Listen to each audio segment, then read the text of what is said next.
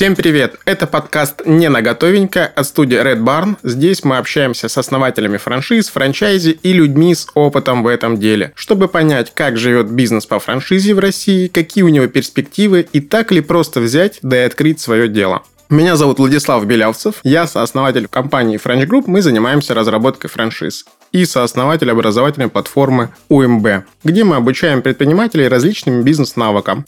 Ну что, давайте разбираться. Спонсор этого сезона – франшиза кофеин самообслуживания Lifehacker Кофе.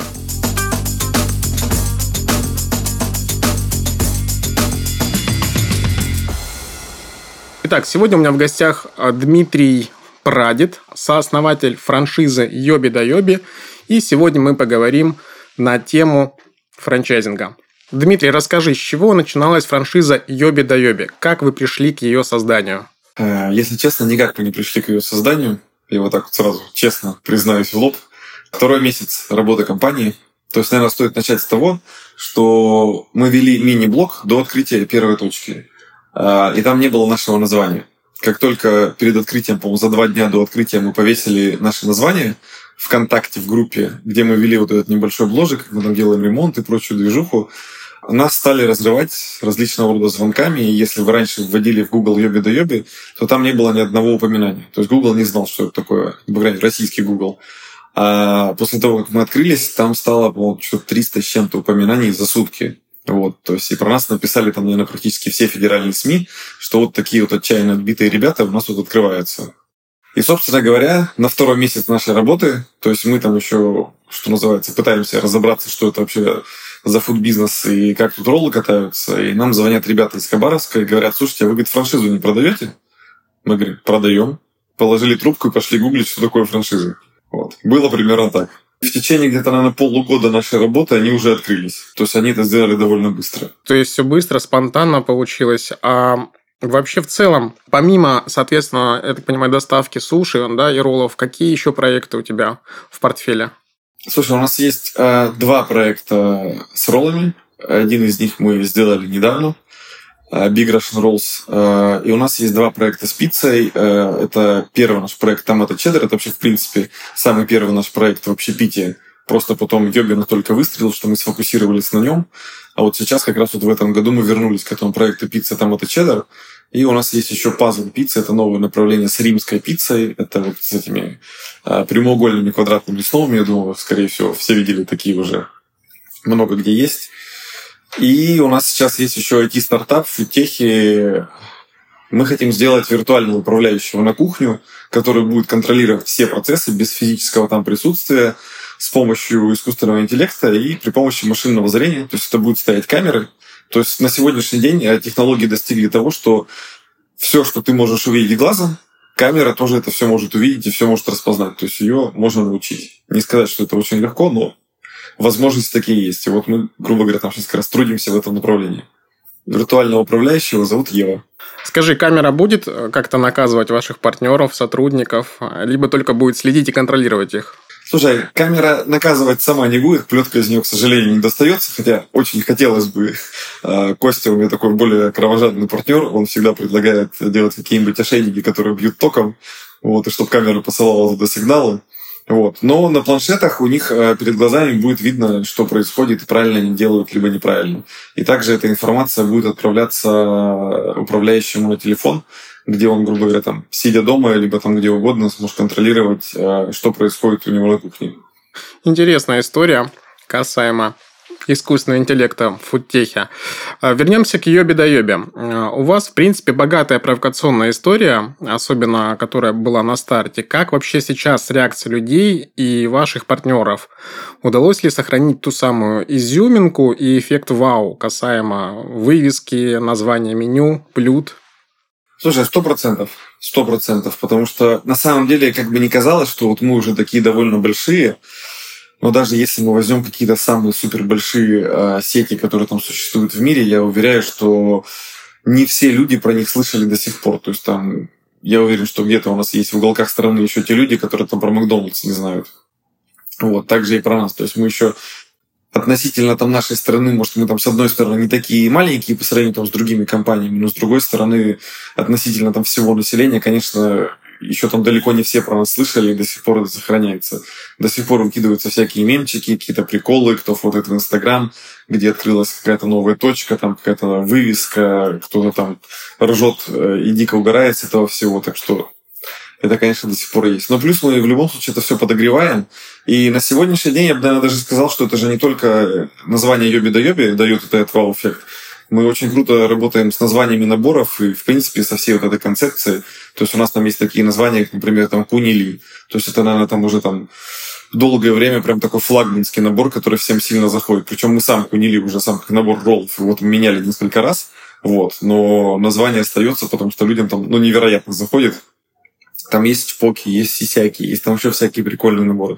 Есть набор бич, который называется «Большое честно». И мы там делали такой маркетинг, что мы э, делали хангер на двери, на ручке дверей, и писали, что типа «пусти бича домой».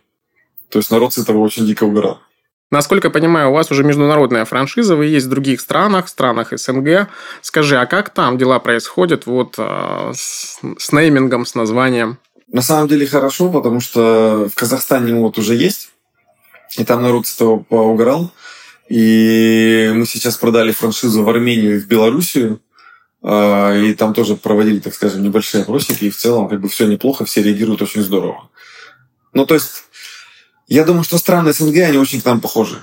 То есть, наверное, если это там не какие-то брать там э, такие жестокие мусульманские регионы, не знаю, то есть там никому не в обиду, но просто там вот э, есть прям в некоторых регионах такие четкие ребята, которые не поймут такого юмора, и не захотят заказывать в этой доставке. А в большинстве стран СНГ в целом там все как у нас, и люди думают и смеются, и испытывают эмоции такие же, как мы, так что в целом все окей.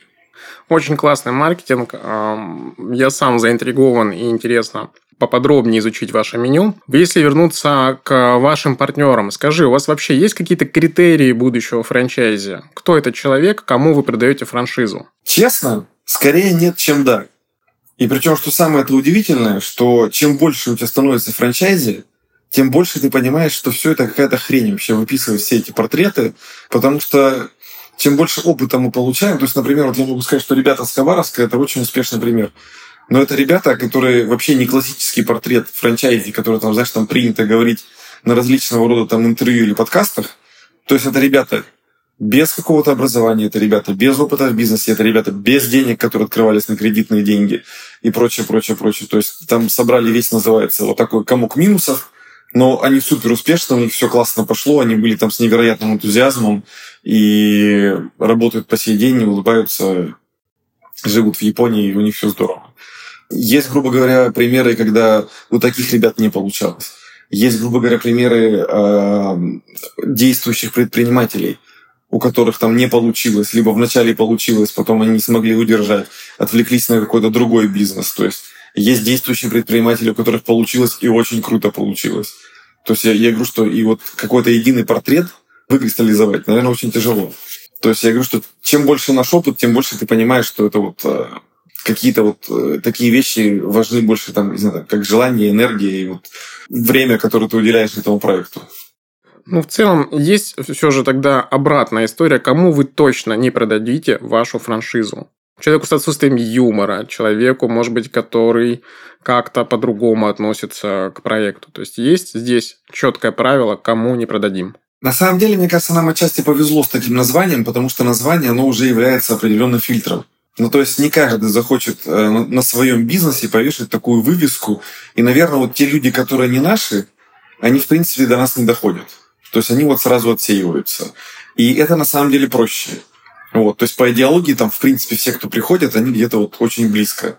То, что касается кому точно нет, наверное, на самом деле единственный критерий, который мы можем выявить на самом старте, ну, потому что говорят люди многое, а по факту получается не всегда так. То есть, опять же, там, я говорю, что, конечно, важно уделять время, внимание, важно там гореть этим бизнесом, хотеть заниматься этим бизнесом, вкладываться в развитие. Ну, говорят все, что будут, но не факт, что будут потом на деле. А, наверное, основное это бабки. То есть, э, действительно, какая-то такая вот объективная цифра. И, то есть, когда ты там разговариваешь с человеком про вложение и говоришь, что надо вложить столько-то, и потом еще в маркетинг вот столько-то, И вот если он это соглашается, там, ну, то есть там нельзя, грубо говоря, там вписаться в стройку потом как-то сделать там уже там задним числом сильно дешевле, либо там что-то не выделить, либо что-то еще. То есть это люди, вот, которые вот сознательно на это идут. Вот, наверное, вот это вот основное. К сожалению, очень часто сталкиваемся с проблемой, что люди не вкладываются в маркетинг. Это, наверное, самая большая наша боль. И вот это мы стараемся тоже как-то прощупывать. То есть вообще понимают ли они, что это такое. То есть готовы ли они инвестировать туда деньги. Потому что, опять же, тех, у кого хорошо, хорошо получается и у кого не очень хорошо получается, как правило, отделяет вот именно вот это вот вкладывают в маркетинг, не вкладывают в маркетинг, или там много вкладывают, мало вкладывают. То есть вот так вот. Скажи, помимо маркетинга, какие еще должны сойти звезды, чтобы успешно выстрелила франшиза? На самом деле абсолютно какие-то стандартные, ничего нового здесь не расскажу, просто следить за качеством, за скоростью, чтобы это был стабильный продукт, стабильным сервисом, и маркетинг как инструмент, которым ты рассказываешь об этом людям. То есть и на возврат ты влияешь как раз вот этим стабильным качеством, стабильным сервисом. То есть здесь велосипед не придумаешь, это вполне себе классический бизнес, наверное, как многие, как у многих. Ну, если говорить про проблемы с франчайзи, с какими именно проблемами сталкивались и как в целом их решали? Слушай, ну, вот я говорю, основное это, наверное, то, что не вкладываю деньги в маркетинг. Это, наверное, самая большая проблема. Наверное, один из самых... Не могу сказать, что прям со всеми получилось прям вот там стопроцентно решить, потому что у нас были случаи, когда э, была неуспешная точка, и у одного франчайзи эту точку покупал другой франчайзи, и он потом там делал все хорошо и показывал результат. Но в основном, наверное, это такие инструменты, как вот показываешь цифры. То есть, слушай, вот смотри, вот есть там такой-то город, там такой-то франчайзи, вот у него такие цифры. У тебя вот такие цифры. А ты вот хочешь себе вот так же? Ну, как правило, люди там головой кивают, что да, хочу, потому что эти цифры сильно больше, чем его. Вот. И после этого ты говоришь, смотри, говорит, следующую строчку. Вот он в маркетинг вкладывает вот столько-то, а ты вот столько-то. Ну, то есть, соответственно, он сильно больше. Так вот, чтобы достичь вот этой цифры, тебе надо вот здесь делать точно так же.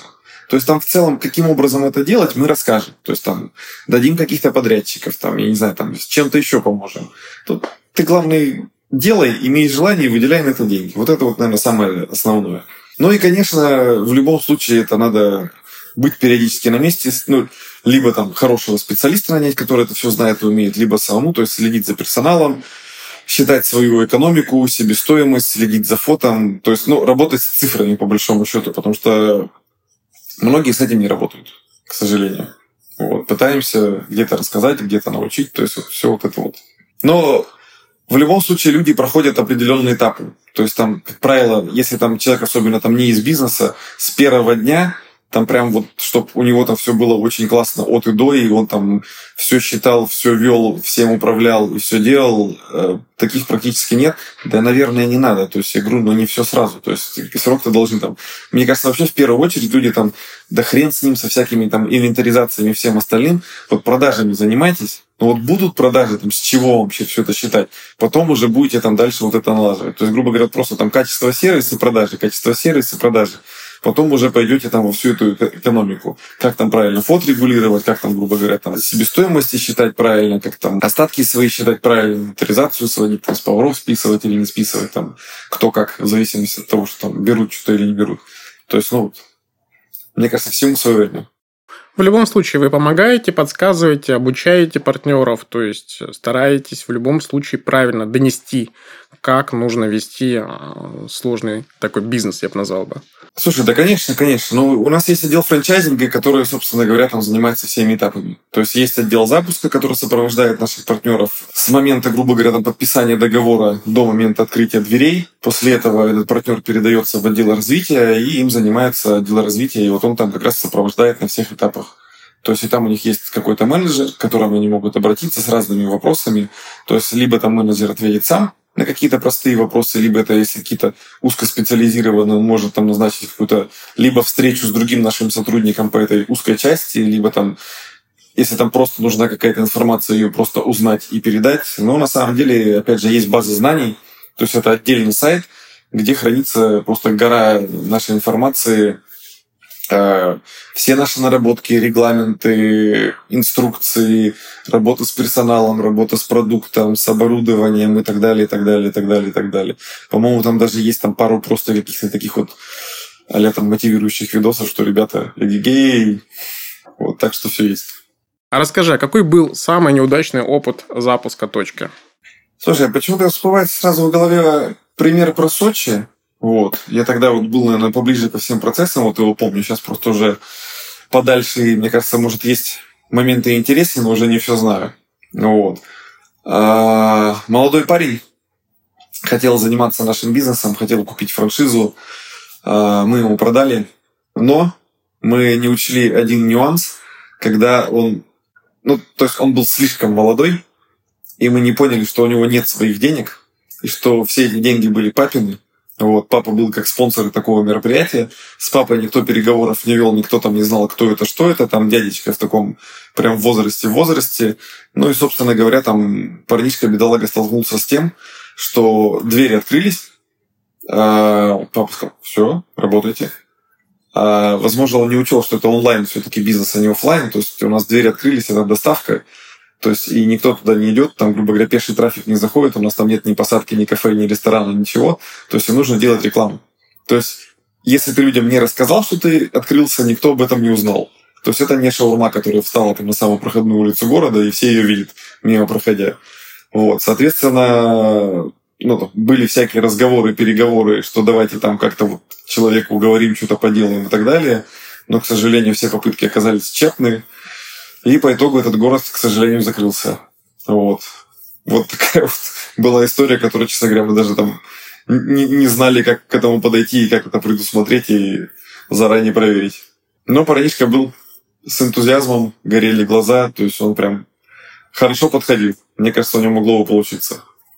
Но сейчас вы, в принципе, уже э, смотрите на своих партнеров, возраст, кто покупает, то есть в любом случае подходите к этому как-то с анализом. На самом деле, да, ну и хочу сказать, что, говорю, наверное, как-то отчасти везет, что большинство все-таки людей, которые звонят, они там какие-то вот в адеквате, и там не то, что даже у них, в принципе, там много каких-то вещей, которые сильно смущают. То есть, как правило, то есть, я говорю, нет какого-то пограничного чувства, когда вот ты сомневаешься, продать франшизу или не продать франшизу.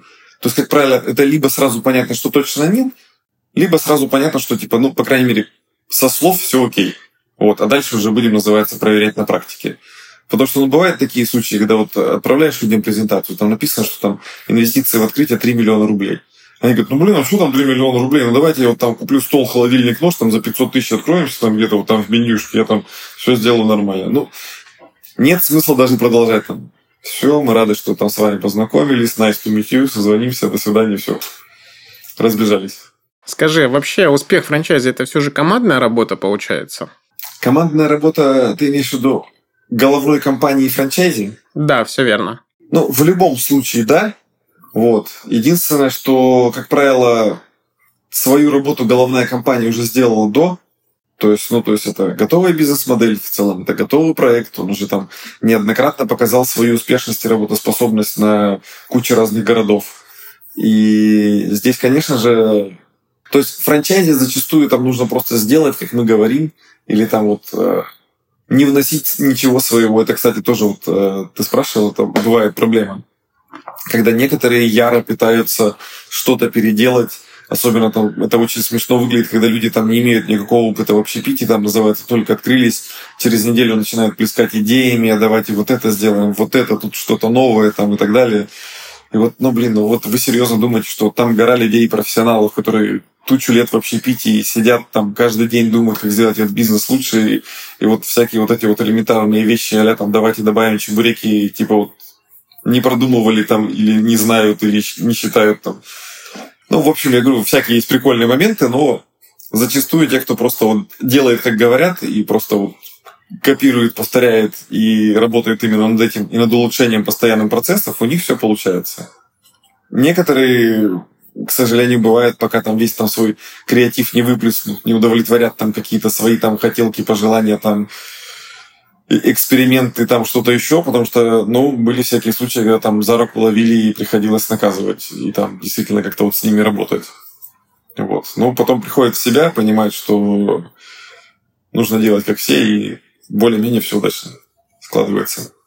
В общем, можно сказать так, дорогие наши слушатели, что во франчайзинге нужно слушаться и доверять управляющей компании. Сто процентов. На самом деле, вот еще с точки зрения управляющей компании, вот знаешь, это называется такой посыл всем будущим франчайзе. Я понимаю, что когда ты не видишь, как люди делают свою работу, тебе кажется, что они ее не делают. Но просто элементарно даже из каких-то логических там и там простых умозаключений, что ну раз там в компании есть какая-то большая гора людей, и они там получают зарплату, наверное, все-таки они что-то делают. Ну, как минимум. Вот. И я говорю, что есть там какие-то там проблемы, там, например, в компании, и иногда франчайзи думают, что там головная компания о них не знает. Ну, как не знает? Мы это все прекрасно видим. То есть головная компания, это же... То есть это такой бизнес. Мне чем нравится наш бизнес, то есть это бизнес вин-вин. То есть э, франчайзи зарабатывают, значит, и я зарабатываю. То есть я не зарабатываю, франчайзи не зарабатывают. То есть и это вот такая вот штука, которая вот неразрывно связана и все время работает в обе стороны. То есть чем больше зарабатывает франчайзи, тем больше зарабатываю я. Соответственно, я, в принципе, постоянно думаю над тем, как сделать так, чтобы они больше зарабатывали. То есть они больше зарабатывают, они больше платят мне роялти, они больше открывают точек, они больше там э, масштабируются, они больше еще вкладывают в рекламу и так далее, и так далее, и так далее. То есть у них там появляются ресурсы для развития. То есть и моя задача постоянно как-то этому способствовать. Я говорю, что многие там, а, головная компания ничего не делает. Ну, конечно, ничего не делают. Вот на самом деле, говорю, что этого просто не видно, и мы тут для себя тоже взяли такую штуку, что стараемся хотя бы раз в месяц франчайзи как-то рассказывать, что мы делаем, собирать какие-то общие зумы, с ними общаться. По большей части это такой информативный формат. Мы просто поняли до этого, что там пока мы там сидим и чем-то занимаемся, особенно чем больше компания, тем, как правило, больше и долгосрочнее ее проекты. То есть, если раньше мы там раз в неделю что-то какие-то мелкие вещи делали, потом более крупные там, ну, раз в месяц, сейчас там может там на полгода какой-то проект затянуться там или на год. И то есть я говорю, что а франчайзи-то, они же не видят, что ничего не происходит. Это мы тут в своей рутине кипим, кипим, кипим. А им кажется, что ничего не делается. И вот я говорю, что вот и стали вот рассказывать им периодически, что все делается, все классно, вот мы там на каких-то этапах вот это делаем, вот это, тут это знаем, вас слышим, накиньте еще что-нибудь, чтобы мы еще больше знали и слышали. Ну, короче, вот эта вот обратная связь и постоянно быть в коннекте с франчайзи, это на самом деле тоже важно.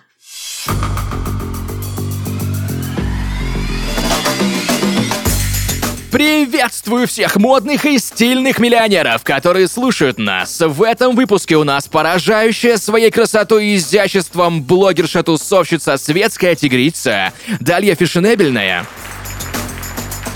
Дарья, я совсем забыл, о чем хотел спросить вас. Так меня поразил ваш образ. Расскажите, что носят успешные бизнес-леди? Здравствуйте. Конечно, расскажу, ведь я специально подбирала сегодня свой outfit, чтобы вы задали мне этот вопрос. На самом деле, быть в бизнесе – это не только зарабатывать деньги, но и тратить их. Конечно же, на себя любимую, потому что презентабельный лук – это первое, на что могут посмотреть инвесторы, если вы понимаете, о чем я. Я сегодня в своей любимой шубке от Balenciaga и платье от Chanel – а туфли — это мой любимый Джимми Чо. У меня от него где-то, ну, 6 пар. Я ношу их постоянно, в любую погоду. Ну, не зря же я деньги отдавала, правильно? Удивительно, как в Дарье умещается неумение произносить правильное название брендов и абсолютное незнание того, из чего строится бизнес. А пока вы не решили бежать на ближайший рынок за модными Джимми Чо, лучше обратите внимание на прибыльный бизнес по франшизе от нашего спонсора Lifehacker Coffee. Лайфхакер кофе – это легкий путь в собственный бизнес и отличный источник пассивного дохода.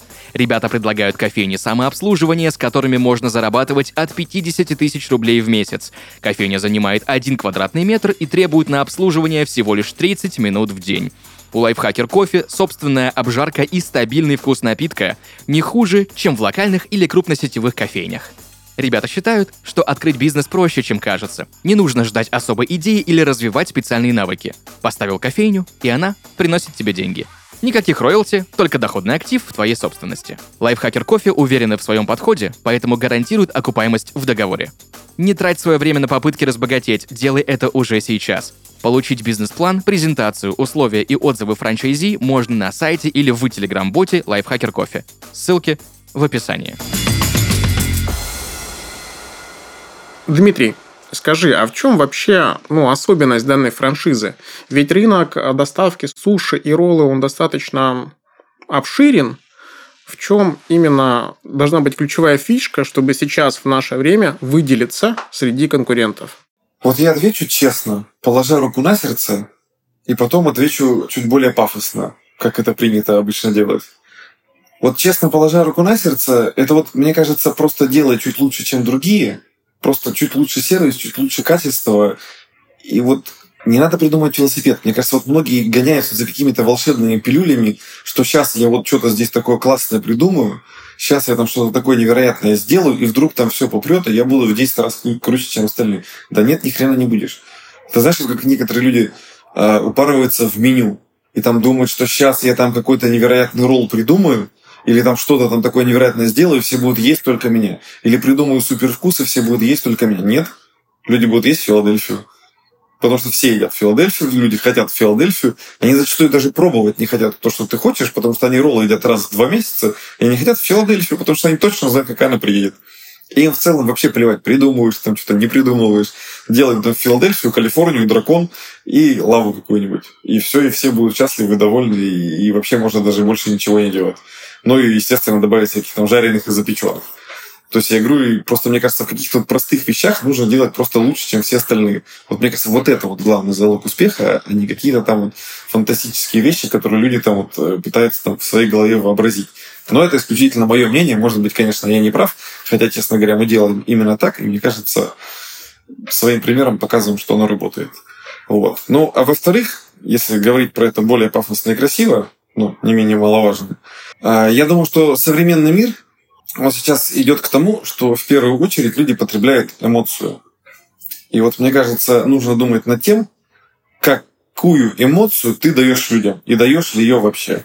То есть вот как раз это такая классная надстройка над твоим базовым качеством и сервисом, который ты там априори должен дать людям, и даже говорить об этом не стоит и основные силы вкладывать туда. Но если ты все-таки хочешь как-то на рынке выделиться и быть там чем-то лучше там, или запоминающимся, или каким-то еще, думай над тем, какую эмоцию ты даешь людям. Потому что люди потребляют эмоцию. Потому что я вас уверяю, что наша целевая аудитория – это люди с невысоким достатком.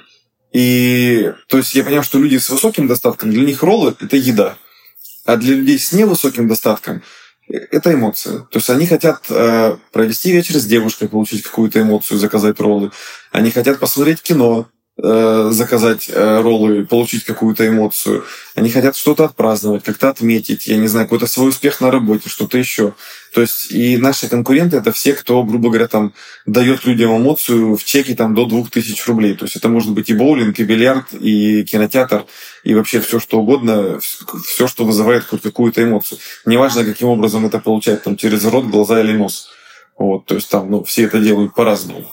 Ну и, соответственно, вот мне кажется, на данный момент здесь, наверное, тоже как-то выигрывают компании, которые задумываются над этой надстройкой. То есть, мне кажется, в принципе, эволюция такая еды и общепита, она вот шла вот что постоянно сверху что-то добавлялось. То есть раньше, когда ничего не было, там, наверное, достаточно было просто сделать какой-то качественный продукт, и люди там ехали через весь город э, за этим качественным продуктом и готовы были там, не знаю, в очередях стоять. Потом качественного продукта стало много, это стало не так важно. Люди там захотели сервис, они захотели там, не знаю, какие-то там классные салфетки на столе, красивую вилку, там, доброжелательного официанта, то есть там сервис стал, грубо говоря, этой надстройкой над качеством. Потом сервис стал, это, грубо говоря, такой же базовой вещью уже там в головах потребителя.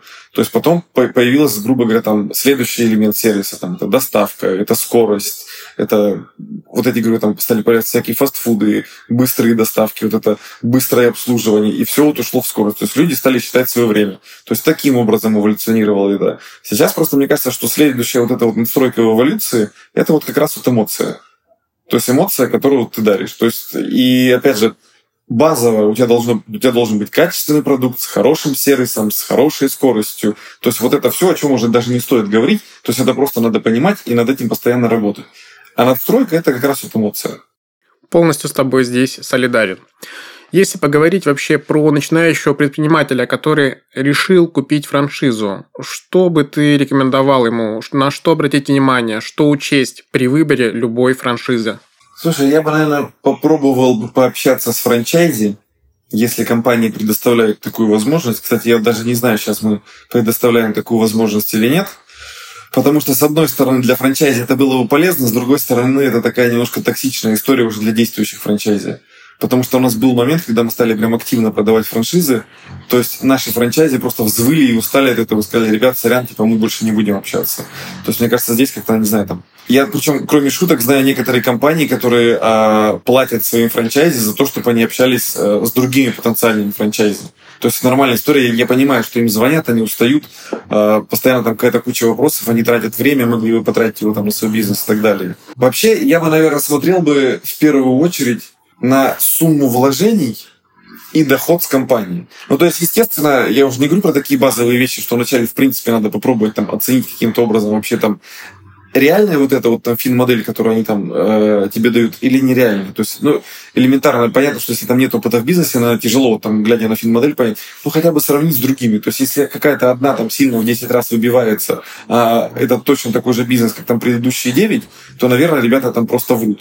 Но если там вот эти фин-модели где-то плюс-минус там в одном диапазоне, то, наверное, там, ну, можно доверять, что вот там где-то вот там правда в этом диапазоне есть. То есть я говорю, что какая сумма вложений, какой доход и какая, самое главное, вот эта вот окупаемость всего этого мероприятия.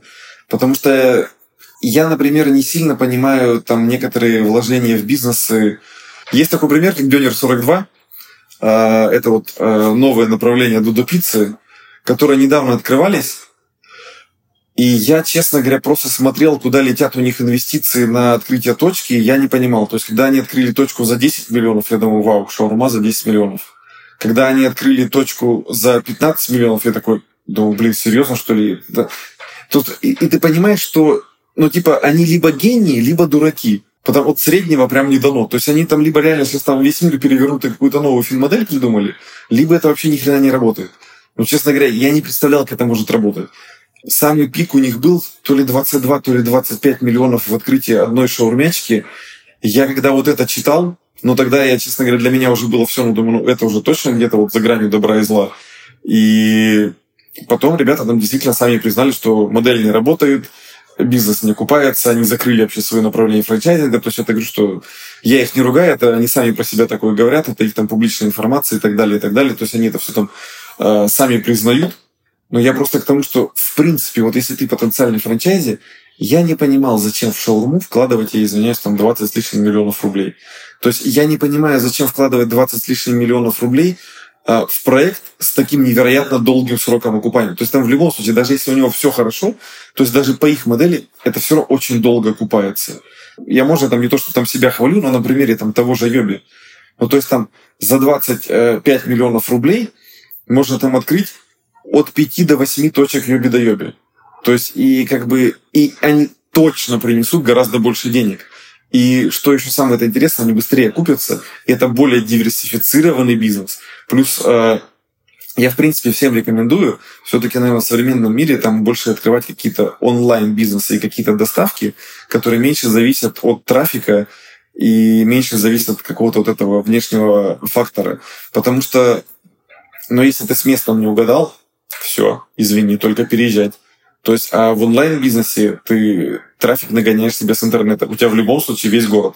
Даже если ты маркетинг сделал неправильно, но взял другого маркетолога, попробовал еще раз, это в любом случае там несопоставимые вложения. Если там люди располагают какими-то суммами, например, там от 10 миллионов рублей, уже там и выше, то, наверное, я бы там рекомендовал бы смотреть какие-нибудь проекты, которые там с инвестициями по 3-5 миллионов рублей. Ну, потому что это уже, как правило, какие-то более-менее такие хорошие твердые бизнесы. То есть это не просто какие-то ларьки там с беляшами условно, какие-то доставки там, либо что-то еще. И их можно открыть несколько. То есть я говорю, это как диверсификация. У тебя там несколько вариантов попробовать. Как правило, с них потенциально, опять же, можно будет больше зарабатывать и так далее. То есть можно постепенно это строить. Ну, то есть масса плюсов, открывать там несколько заведений, а не одно дорогое. Вот, наверное, такой подход я хотел сказать. Отличная рекомендация. А вот касаемо вообще самого франчайзи, что перед покупкой франшизы ему нужно сделать для себя именно? Как подготовиться? Что бы здесь мог бы посоветовать? Наверное, единственное, что действительно он может сделать хорошо для себя, я бы не рекомендовал бы подготовиться в плане как- как-то чему-то поучиться, там пройти какие-то курсы, либо что-то еще, потому что за- зачастую бывает вот это, знаешь, как вот сотрудника нанимаешь, вот если его где-то когда-то неправильно чему-то научили, то зачастую там переучить это гораздо тяжелее, чем взять нового, как белый лист и написать там, грубо говоря, там сочинение с нуля. Вот. Я бы рекомендовал именно время свое освободить. То есть, если есть какие-то факторы, которые отнимают ваше время, какие-то незаконченные дела, какие-то незаконченные проекты, то я бы вот от этого всего бы избавился, а потом бы уже полностью окунулся бы в бизнес, франчайзинг и так далее. Но чтобы уже полноценно этим заниматься, и тебя ничего не отвлекало. Ну и последний вопрос. Название подкаста у нас как бы намекает, что франшиза это не просто купил, настроил, получил доход. А ты с этим согласен? Сто процентов. На самом деле есть примеры, которые вот прям как в названии канала, что купил, построил, получаешь доход. Кроме шуток, такие существуют. Я бы, наверное, даже сказал, к сожалению, такие существуют. Потому что на них смотрят люди, и они всех немножко, так скажем, расхолаживают. И многие там действительно не понимают, почему так. Но есть такие рынки, особенно какие-то малоконкурентные рынки и так далее. У меня вот один мой хороший друг, э, у них э, лазерная депиляция, большая сеть, не знаю, там можно тут опять что-то называть нельзя. Э, Лазерлав, если будет кому-то интересно. У них есть, он рассказывал, франчайзи в Магадане, где очень низкая конкуренция, довольно маленький город, он находится далеко-далеко-далеко. И вот он рассказывал, что там вот их франчайзи, она вот, у нее, по несколько точек, там она их построила. Не то, чтобы она там много вкладывает усилий, но там прям прет-прет, и на нее там смотрят все франчайзи. И он говорит, я говорит, помню, говорит, когда мы были там на каком-то мероприятии с франчайзи, и там какие-то созвоны у них были, я что точно врать не буду, что там люди подходили, там другие франчайзи спрашивали, как там, расскажи, там, типа, что там, вообще там такие результаты, такие цифры, там просто ошеломительные. Она вообще ничего не делает. То есть она делает там меньше, чем остальные. То есть, и, ну, это такой рынок. Такое бывает, да. То есть, это очень, ну, один из ста, наверное, вот реально, там, максимум два из ста, может быть. То есть, вот 100 франчайзи открыл, вот одному-двум вот так вот повезло, что вот просто их там рынок выплескивает. Всем остальным нужно работать. Но опять же, наверное, здесь можно попробовать э, с этим поработать и увеличить свои шансы вот на такие вот один-два вот из этих ста. То есть, если подобрать именно какие-то там совсем маленькие города, где там маленькая конкуренция, где практически там не занят рынок, либо, что еще лучше, что на рынке есть какие-то игроки, но это какие-то местечковые компании, они очень слабые, то вот я думаю, что на таких рынках можно повторить подобный успех, и там как раз вот все будет очень здорово. Я очень сильно верю в города с населением до 50 тысяч. То есть, несмотря на то, что это довольно маленький рынок, но он супер не занятый. То есть, и особенно там с нашим названием, мне кажется, там, знаешь, вот ты просто там появись, то есть это как большая деревня, за неделю все население тебе узнает, ну, а дальше тебе остается делать только качество и сервис. Если ты стабильно удерживаешь свое качество сервис, я думаю, у тебя там все будет всегда бесконечно. Причем самое это интересное, что такие города, они бы еще и чистой прибыли зарабатывали бы сильно больше потому что супер меньше расходов на курьеров, больше самовывоза, практически нет никакого маркетинга, потому что о тебе уже и так все знают. То есть, и, в общем, зарабатывать с таких городов можно прям очень много. И вот я на самом деле говорю, что людям, даже если они живут в больших городах, но около них есть какие-то маленькие города, рекомендовал бы там открываться. Но зачастую, на самом деле, это даже дешевле в таких городах открыться. Ну, то есть, я, я говорю, ты знаешь, вот, типа, можно открыть там Дёнер 42, а можно за эти же бабки открыть там пять других, там, грубо говоря, бизнесов и, и, и диверсификацию, и больше денег, и вот одни плюсы. Также вот на самом деле и в маленьких городах. Там никто не смотрит, потому что, казалось бы, там потолок очень низкий, потенциала довольно мало. Но это крутые города, очень крутой фильм-моделью. То есть такой фильм-модели нет, грубо говоря, в больших городах. То есть там реально можно очень много зарабатывать. И там вот, а если там 2-3 таких города? В общем, это крутые примеры. Итак, Дмитрий, спасибо большое, что пришел к нам на подкаст. Будет интересно дальше наблюдать за историями развития вашей провокационной франшизы доставки суши и роллов Йоби да Йоби. Рад был поделиться с вами своими историями. Всем пока-пока. Увидимся на просторах интернета.